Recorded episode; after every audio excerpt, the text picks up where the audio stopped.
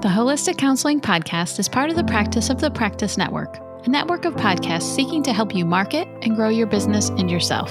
To hear other podcasts like Behind the Bite, Full of Shift, and Impact Driven Leader, go to www.practiceofthepractice.com forward slash network. Welcome to the Holistic Counseling Podcast, where you discover diverse wellness modalities advice on growing your integrative practice, and grow confidence in being your unique self. I'm your host, Chris McDonald. I'm so glad you're here for the journey. Welcome to today's episode of the Holistic Counseling Podcast. I'm your host, Chris McDonald. I can't wait for you to hear from today's guest. Her name is Dr. Nina Ahuja. She is a surgeon, award winning medical educator, senior academic leader, certified emotional intelligence facilitator, founder of an organization established to promote and develop leadership education to health professionals, and author of best-selling book Stress in Medicine: Lessons Learned Through My Years as a Surgeon from Med School to Residency and Beyond. She is an advocate for emotionally intelligent leadership, mental health and wellness, equity, diversity, and inclusion. Welcome to the podcast, Dr. Ahuja. Thank you so much, Chris, for having me. Can you tell my listeners a little bit more about yourself and your work? Certainly. So, I, as you mentioned, I'm a surgeon. I started practice in Hamilton, Ontario, Canada in 2003. And when I started there, it was a private practice that I had joined. Eventually got into academia, though. In 2005, the university that I'm at started a residency program in ophthalmology, which I became very much involved with in terms of establishing the surgical part of the program. Through the years, I continued my involvement in academic leadership, also got into hospital leadership, and noticed that there were different capacities in leadership capabilities when it came to uh, physician leaders in particular, other leaders in healthcare as well, but in particular, physician leaders. And to me, it made sense in the sense that uh, we don't get any formalized education in medical education when it comes to leadership. And so I decided to found an organization called Docs in Leadership where I deliver education oriented towards healthcare leadership for physicians, medical students, residents, nursing, anybody basically who's a healthcare professional interested in taking on leadership roles. That sounds great. Yeah, so it's been an interesting journey that led to eventually writing the book, Stress in Medicine, which came out in December 2020 that was in follow up to the pandemic and all of the concerns that arose in that area, particularly when it came to stress levels for residents, medical students, those people who are transitioning along in their academic work into the next stages. So, whether it be starting a new practice or writing their certification exams, moving through rotations, there were lots of stressors in those periods because everything was disrupted. So that made me reflect on my different experiences and stress and through the profession myself and led me to write the book. So have you always been interested in the mental health side and mental wellness? That's something that I've always been very aware of and very attuned to. You know, when you're in medicine, you're meeting people from all backgrounds, all experiences. And my drive to be in medicine was very much wanting to help people with that, I've always been someone who's noticed how are people around me feeling? What is their energy like? Do they are they happy? Do they seem sad? I was always interested in learning more about that. So even in medical school, the area of mental health was something I was very drawn to. I ended up in a surgical specialty, but certainly that's something that has stayed with me and I carry through in all my interactions even with patients. I know you mentioned in your book that you hesitated to share your struggles with colleagues due to the culture of silence. Can you share more what that is and the impact this has on providers? Certainly. Medicine, like many professions, is one that is made up of high achievers. So when you enter every stage of that profession, whether it be medical school applications or residency applications, and then looking for jobs, everyone around you has accomplished a significant amount, uh, at least the same as you, perhaps even more than you. And so it's one of those things where if you're struggling, there's a hesitation to share your struggling. And the reason for that is that in a competitive environment, it's always about judgment and we're comparing ourselves against other people and how competitive is my application compared to that person's application. And when you're reared in that sort of culture, it's very difficult to be able to take a step back and openly admit to someone that, you know, I'm struggling with this. And I think that's impactful on multiple levels. Personally, of course, it's a strong burden to bear when you're feeling so much stress and you feel like you can't seek support. But that in turn also impacts how we interact with others, be it with our family members, our friends, our patients, where if we're at a heightened state of stress, which has not been managed effectively, that actually translates into how we speak with other people, what our body language is like, how much patience we have, how willing we are to take that extra time to explain or answer a question that a patient may have, for example. So there are lots of impacts on professional level in the examples that I just shared, but also on a personal level. So if your child comes to you and is really struggling or not, you know, completely listening to what you want them to do, the level of patience you have does correlate to how much energy reserve you have if you're finding that you're expending it all dealing with stress. I would think too that could lead to a big sense of isolation if you're keeping everything inside, almost like pushing those feelings down, but they don't go away when we push them down. Very true. And then that can translate into other manifestations of that pressure and isolation, be it, you know, aches and pains, headaches, joint pains, you know, rashes for no reason, difficulty eating and digesting, and multiple ways of manifesting those sorts of feelings. And I know our listeners are mental health therapists. And I think sometimes this culture of silence can even be amongst us. Like we're afraid to admit that we're having a hard time because as mental health professionals, we should have it all together and we shouldn't have our own struggles. But it's so helpful to be able to open that up and be like, look, I'm having a difficult time because we all do. We're human. And I think part of the challenge that we have in our profession is that we deal in the objective. So we have structured tools, frameworks, the knowledge that we all have, approaches to asking patients about how they're feeling, and then having those algorithms and formulas and experiences that we bring to the table at a professional level to be able to help people. But it's hard to recognize that, first of all, we can't apply that to ourselves, I think, effectively most times. I think there needs to be that objectivity to For offer sure. guidance. Yeah. But also, you know, to be able to move ourselves into the subjective, let me just feel what I'm feeling and take the mind out of it becomes very difficult when we do the type of work that we do every day. And I know you created the ADMIT framework. Can you help listeners understand this approach to stress? Sure. So the ADMIT framework is something that I feel is a very powerful tool to help organize that jumble of emotion and feeling of overwhelm that we experience when we're in high stress situations. ADMIT is an acronym. It stands for five phases of experience, which are common sources of stress. A being adapting to new ways, D is doing the work, M is measuring success, I is introspection, and T is transformation. So the idea is that when we're feeling overwhelmed, to take a step back and to look at what phase of experience am I really struggling with? And then once you've identified that one phase, you can delve deeper into it. So, for example, if it's adapting to a new learning style, or say you've proposed a new routine to a patient and they're having trouble adjusting or adapting or accepting that idea, the idea is what is it about that that's preventing them from adapting to that new way? What can be used as a motivating trigger for them that allows them to connect to that new idea to then encourage them to want to follow that routine or that recommendation that you've made. Then it moves on to, okay, in terms of the doing phase, are they struggling with actually doing those suggested approaches? So what is it about that? Do they need more support? Do they need something in their physical environment? Do they need an accommodation at work, for example, where they have a 15 minute break to allow opportunity to do that exercise that you've suggested?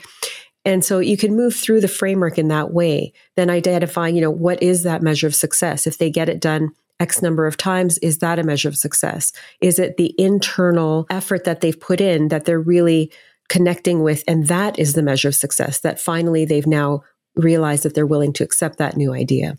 And then the introspection, of course, allows for that time to process what is that feeling that I'm uh, experiencing? How is that impacting my ability to accept something new, my ability to commit to doing the work? What does that measure of success mean to me? And how can I make it feel important enough that it then transforms the person into wanting to actually follow through with the routine and then bring about that change that you're trying to bring them to? I saw that you had done some trainings, I think, about the ADMIT framework. So I'm guessing that you've seen some success with this implemented.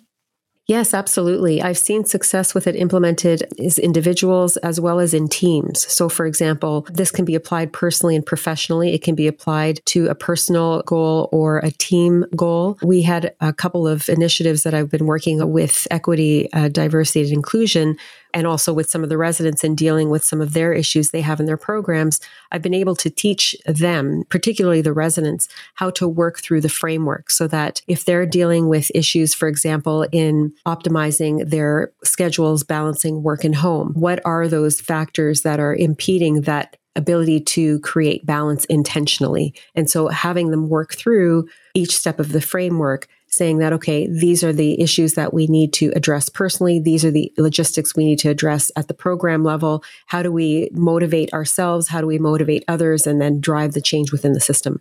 So it's actually been quite helpful and quite useful. Are you having another training coming up? Right now, I'm putting together an online leadership course, which is a seven module program that looks at essentials of leadership in healthcare and but it actually the principles universal when it comes to leadership but it's just anchored in healthcare because that's the perspective I'm coming from.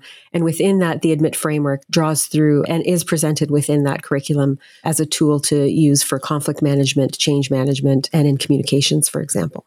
So do you think this could be something too that could benefit mental health care providers I do. I believe it definitely can because the intention is to help, the admit framework helps to uncover the psychological barriers of what we do and what we don't do. So I usually recommend that the admit framework is something is a tool to use to help increase emotional intelligence, our awareness of our reactions and trying to understand what's behind those responses. And then to couple that with JT Doran's SMART goals framework, which is a really good approach to goal setting, as I'm sure you're familiar with, that are specific, measurable, achievable, relevant, and time bound. So that if you're able to know what the barriers are from a psychological aspect and what the strengths are from a psychological aspect, that can then translate into setting goals effectively and definitively using the SMART framework. So I, I like coupling the two together. I think it works really effectively. And in mental health, for patients, helping them adapt to your recommendations or to carry through with certain commitments and set their own goals, I think that it's a very nice tool to help explore those different areas and to help teach people to explore those moments for themselves as well. I appreciate you sharing that because I think that would be helpful because I do find that uh, I'm a therapist as well. And sometimes we get stuck with clients and trying to figure out how to help them. And I could see how this framework could really be an added bonus and then add it in with a SMART goal as well to really kind of get things going. Mm-hmm. Help clients to move from that stuck place to move forward with their goals. Mm-hmm. Definitely. I think it's a nice pairing from a subjective spot yeah, to an objective yeah. plan, right? Yes, definitely. And I think too, do you this framework could be used for therapists personally? and not just 100% sharing with clients because we yes. need that too. Absolutely. And, and in fact, because there's that culture of silence, I think that this yes. at least offers mm-hmm. something to, for us to use individually that, you know, hopefully we can change the culture. And part of the reason of the book at being so transparent is to break that culture of silence and, and share a lot of the challenges that I went through myself. But you know, until we hit that point where the entire culture has shifted enough that we feel comfortable talking about our concerns and challenges, this at least offers something that we can use as individuals for ourselves and then in turn for other people. I wonder if behind some of the distress that providers feel is could there be some of that imposter syndrome and comparing to others and because mm-hmm. I know you said in medicine too it's a very competitive field and oh my god look what they've done and I'm not even close to that and who am I and do I know what I'm doing Absolutely. And that's something I talk about in the book as well, having experienced that myself. Yes. I hear that. yeah. and that can be hard to admit too. Oh, to 100%. actually be open with that. Yeah. Yeah, and part of it is, you know, when the professions that we're in, we're expected to have all the answers. And it's an expectation that we put on ourselves and it's an expectation that society puts on us as well, which is good because they need to have faith in our yes. abilities and, and what we can contribute. But at the same time, when you do have that sense of responsibility of knowing that we don't know everything, which is good because that helps us develop, grow, and, you know, maintain our expertise by learning all the time, it can still be something that is difficult to deal with ourselves. So. So, what are your thoughts on comparing to other people in your field? Uh, do you have any ideas of how therapists can manage that? Yes. So I think that the biggest thing that I struggled with, because I, I went through that uh, a couple of times in my career where I, I definitely had a sense of imposter syndrome. What really helped me is to draw inward. I found that we're reared in that competitive culture, as I mentioned before, where so much of our success is rooted in how many degrees you have, what your marks were, how many awards you've earned, what grants you've gotten. It's completely rooted in objective, which is good. And there's a place for that because we need to make sure that certain standards are met. However, I think what uh, the piece that I was missing is that I was losing the internal effort that I was putting in, in terms of, you know, I'm doing the best that I can. I'm doing this as sincerely as I possibly can. So that internal um, dialogue. And- exactly. So it's all about the self talk. And then recognizing that, you know, other people around us may, may be more accomplished than we are, or perhaps less, but that everywhere there's a lesson and we can learn from each other in terms of what people have done more or what people have done less, which really translates to doing things differently ultimately. If there really is no more or less, it's just our experiences are different. So it's reframing all of those thoughts. Right, reframe. yes. Yeah. So it's, yeah, exactly. So it's reframing our perspectives and then reprogramming our self talk when it comes to those things and recognizing that there's success in everything we do. It depends on how you look at it and how you're going to measure it. For sure. And I think reminding yourself, and I try to do this to myself too, to say, this is their journey. This is not my mm-hmm. journey. And to kind right. of separate that. That's right. Sure. And we're all here to do our path and to contribute along our own path. And everybody's path looks different when we don't know what everybody's path looks like, but there is, we are on our own paths and our own journeys. So I and I, I, recently listened to a, a, podcast for therapists too about the comparison, and they did say too to think about it another way to to look like how can I collaborate with other people then if they're more mm-hmm. successful. And I think you mentioned learning, right? It's a learning process. Why not try to learn from them? Yeah, and, and, and it's a funny thing you say that because you know there have been a few projects where I've been working on recently that are a fair impact, and they have been truly collaborative projects. I've led them because of my approach and experience with docs in leadership in, in driving different initiatives and having different facilitated workshops to help people work through different projects or challenges towards an outcome. However, this was truly collaborative. And I remember there were points where there was opportunity to share the work before it had been published. And I kind of debated that because I felt that competitive spirit come back in me because, you know, early on in my career, when you're applying for different things and doing different things, it's you want to be the first to get that material out there in, in a published form.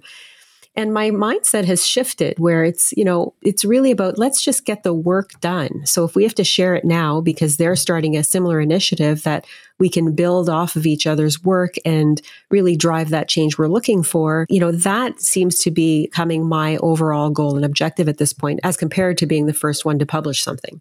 So it's an interesting thing when you look at collaboration and if you can get everyone in that spirit of collaboration, you can really get a lot of work done in a really timely manner as well, with everyone engaged and connected to the greater purpose. Competition, I think, is valuable where it brings the best out of us. It brings out the skills that we can optimize or that potential that we know we have within ourselves. That can be an inward competition. But I think that when you're dealing with people who are respectful and who are all committed to a greater vision, there's much more value in collaboration than competition. Or at least if you're going to be competitive, it's a productive competitiveness where you're all on the same team working towards getting to that goal as fast as you can. Whether or not other people are doing it doesn't matter, but you know, we ourselves are going to do this the best way that we can in the best time that we can and as comprehensively as we can. I think if that is done in a collaborative spirit within the entire team, that type of competition can be very constructive. But it's hard to move away from that when we're it just is. used to, like you said, comparing to everybody all the time, right? Yes, but that's perfect what you said. I think to really look at it a different way and that how we can work together in that spirit and not be that internal dialogue, really looking at that and changing that is really it's mm-hmm. going to push you through because I think that just is going to cause more negative feelings if you're really getting on yourself. Well, I haven't done this, I haven't done that. To reframe that is really what's going to mm-hmm. start the internal work that's going to make a difference. I agree. So, what are your thoughts on why emotional intelligence is so important? Emotional intelligence to me is really the foundation of having positive relationships around us, whether they be personal or professional, whether they be individual or on a group level. As you know, emotional intelligence is really about being aware of our emotional responses, how we then in turn respond to them in terms of how we speak to one another, what our behaviors are, what our decisions are, so that the more aware we are of how we react to things in different scenarios, the more effective we can be in managing them in the sense that instead of having a maladaptive response, for example, if we're aware that in this context, I feel really irritable and I tend to snap at people, if I'm aware of that, the next time that scenario comes up, I feel that irritability, I can say, okay, I know this is my tendency. I'm going to choose to do something differently. So I believe that emotional intelligence is a key factor in relationships. And because of that, I think that it's essential for everyone to develop it that comes into play in your, our personal lives when we're dealing with our own internal dialogue, as we were talking about before, but also in terms of how we relate to the people around us, whether it be family or colleagues, and even how we relate to strangers. So if we come across someone, I mean, racism is a huge issue right now. Discrimination is, yes, is such a major problem. If people understood, well, why is it that if I see someone who looks differently than me, I react the way that I do? There may be some work that can be done in terms of saying, oh, that's an emotional response. I can't find the reason behind it, or maybe I can. And how can I reframe that so that I don't respond in that same way? Again, there is so much potential for impact through uh, developing emotional intelligence throughout society that I, I think it's really something that uh, needs to be driven home for everyone. So it impacts everything, doesn't it? Mm-hmm. personal and professional? Because I know you mentioned how important it is for leadership. So, why would it be really important for leadership? For leadership, it's really important because you're working with other people who have multiple responsibilities of their own. And if we don't have the ability as leaders to have empathy for that, it's very hard to keep people connected and motivated towards the mission of what you're doing professionally as a collective. So, for example, if I've got someone on my team who's got four kids at home, their spouse is sick, or say they're a single parent and they're trying to juggle all of their responsibilities at home with all of their responsibilities at work, and they aren't able to perform the way they want to for the team. If I don't take that time to speak to that person and try to understand where they're coming from, I don't have the opportunity to offer support or to modify expectations and delegate tasks in different ways so that it brings the best out of that person still. The reason that links to emotional intelligence is I need to have that awareness within myself that, okay, I'm feeling irritable. This person didn't get the work done. Rather than stick with that and emote whatever I do in response to that, if I can stop myself and say, there may be another reason, let me speak to this person see what's happening. And then I can choose to be empathetic or compassionate, or, you know, if I need to be a little bit more directive about things, then I can choose that too. But at least there's an awareness there of what's happening on the table at an emotional level. And then that can be linked back to practicality and dealt accordingly. So that's where I think for leadership to really bring everyone together in a way that works for them from the perspective they bring to the team, emotional intelligence becomes really critical. I could see that too because I, I talk to clients about that. Um, not jumping to conclusions. Could there be another reason that you didn't hear from your friend on the text? Mm. That's a big thing. Mm-hmm. yeah, I know. Yeah, jumping to conclusions about I didn't hear from them. They must be mad at me. They hate me. Internal yeah. dialogue. But I could see that from a leadership role too. That if somebody's not doing their work, having that empathy could be so important in keeping the team together and really understanding well let's stop a second let's look at this and could there be something else going on and you know, maybe they're having health issues or something else at home and really understanding that it's not necessarily that they don't want to do the work or they're just unmotivated, that there's something else could be going on. Keeping that in mind, I guess that makes a lot of sense. Being tuned in, isn't it, to the emotional intelligence? Mm-hmm. So, what's a holistic strategy or technique that you like to use as part of a daily practice?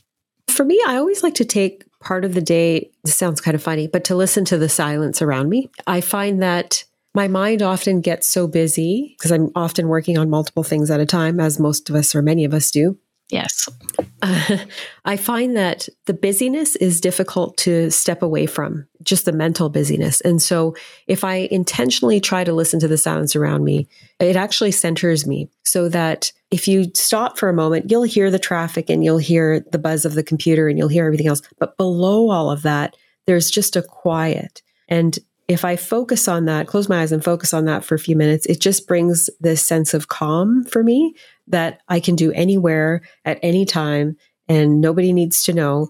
I can do it with my eyes open as well. So if I really didn't want people to know, but it's something you can really do anywhere. And I find that, like I said, it centers me, it brings me a sense of calm. Then I, I do some deep breathing along with that, and then I get back into it. But you can do that as many times a day as you need to, really. But intentionally, I do try to do it. My routine is usually before bedtime, but through the day, I'll often do it as well if I'm just feeling like I need a break. Sounds like, yeah, that could be a very centering activity, grounding experience to really just tune in that mindfulness component. Very nice. Thank you for sharing that. So, is there anything else I missed that you want to share? No, I appreciate the opportunity to be on your show. Thank you Absolutely. so much for that. Yeah. And I just hope that over time, you know, we've gone through such a stressful period with this pandemic that the lessons that we've learned through it, I hope that people feel willing to be open and share and be vulnerable and help one another through because we've been through the heat of the pandemic, but there's lots of residual stuff going on. And I think stress is going to be high for many people for a very long time still. So yeah. I just hope that people feel encouraged to be open, be vulnerable, and help support one another through. Yes, definitely. Because I think I, I, had heard too that they don't even know the long term mental health impacts of the pandemic. No, they don't. And I mean, the range is so wide, as you know, of, of what the impact has had on people's personal lives, people's careers, professional circumstances, working styles. There's been so much change and so much need for adaptation at such a quick pace across so many domains of life that I could see this. There are going to be impacts for a while.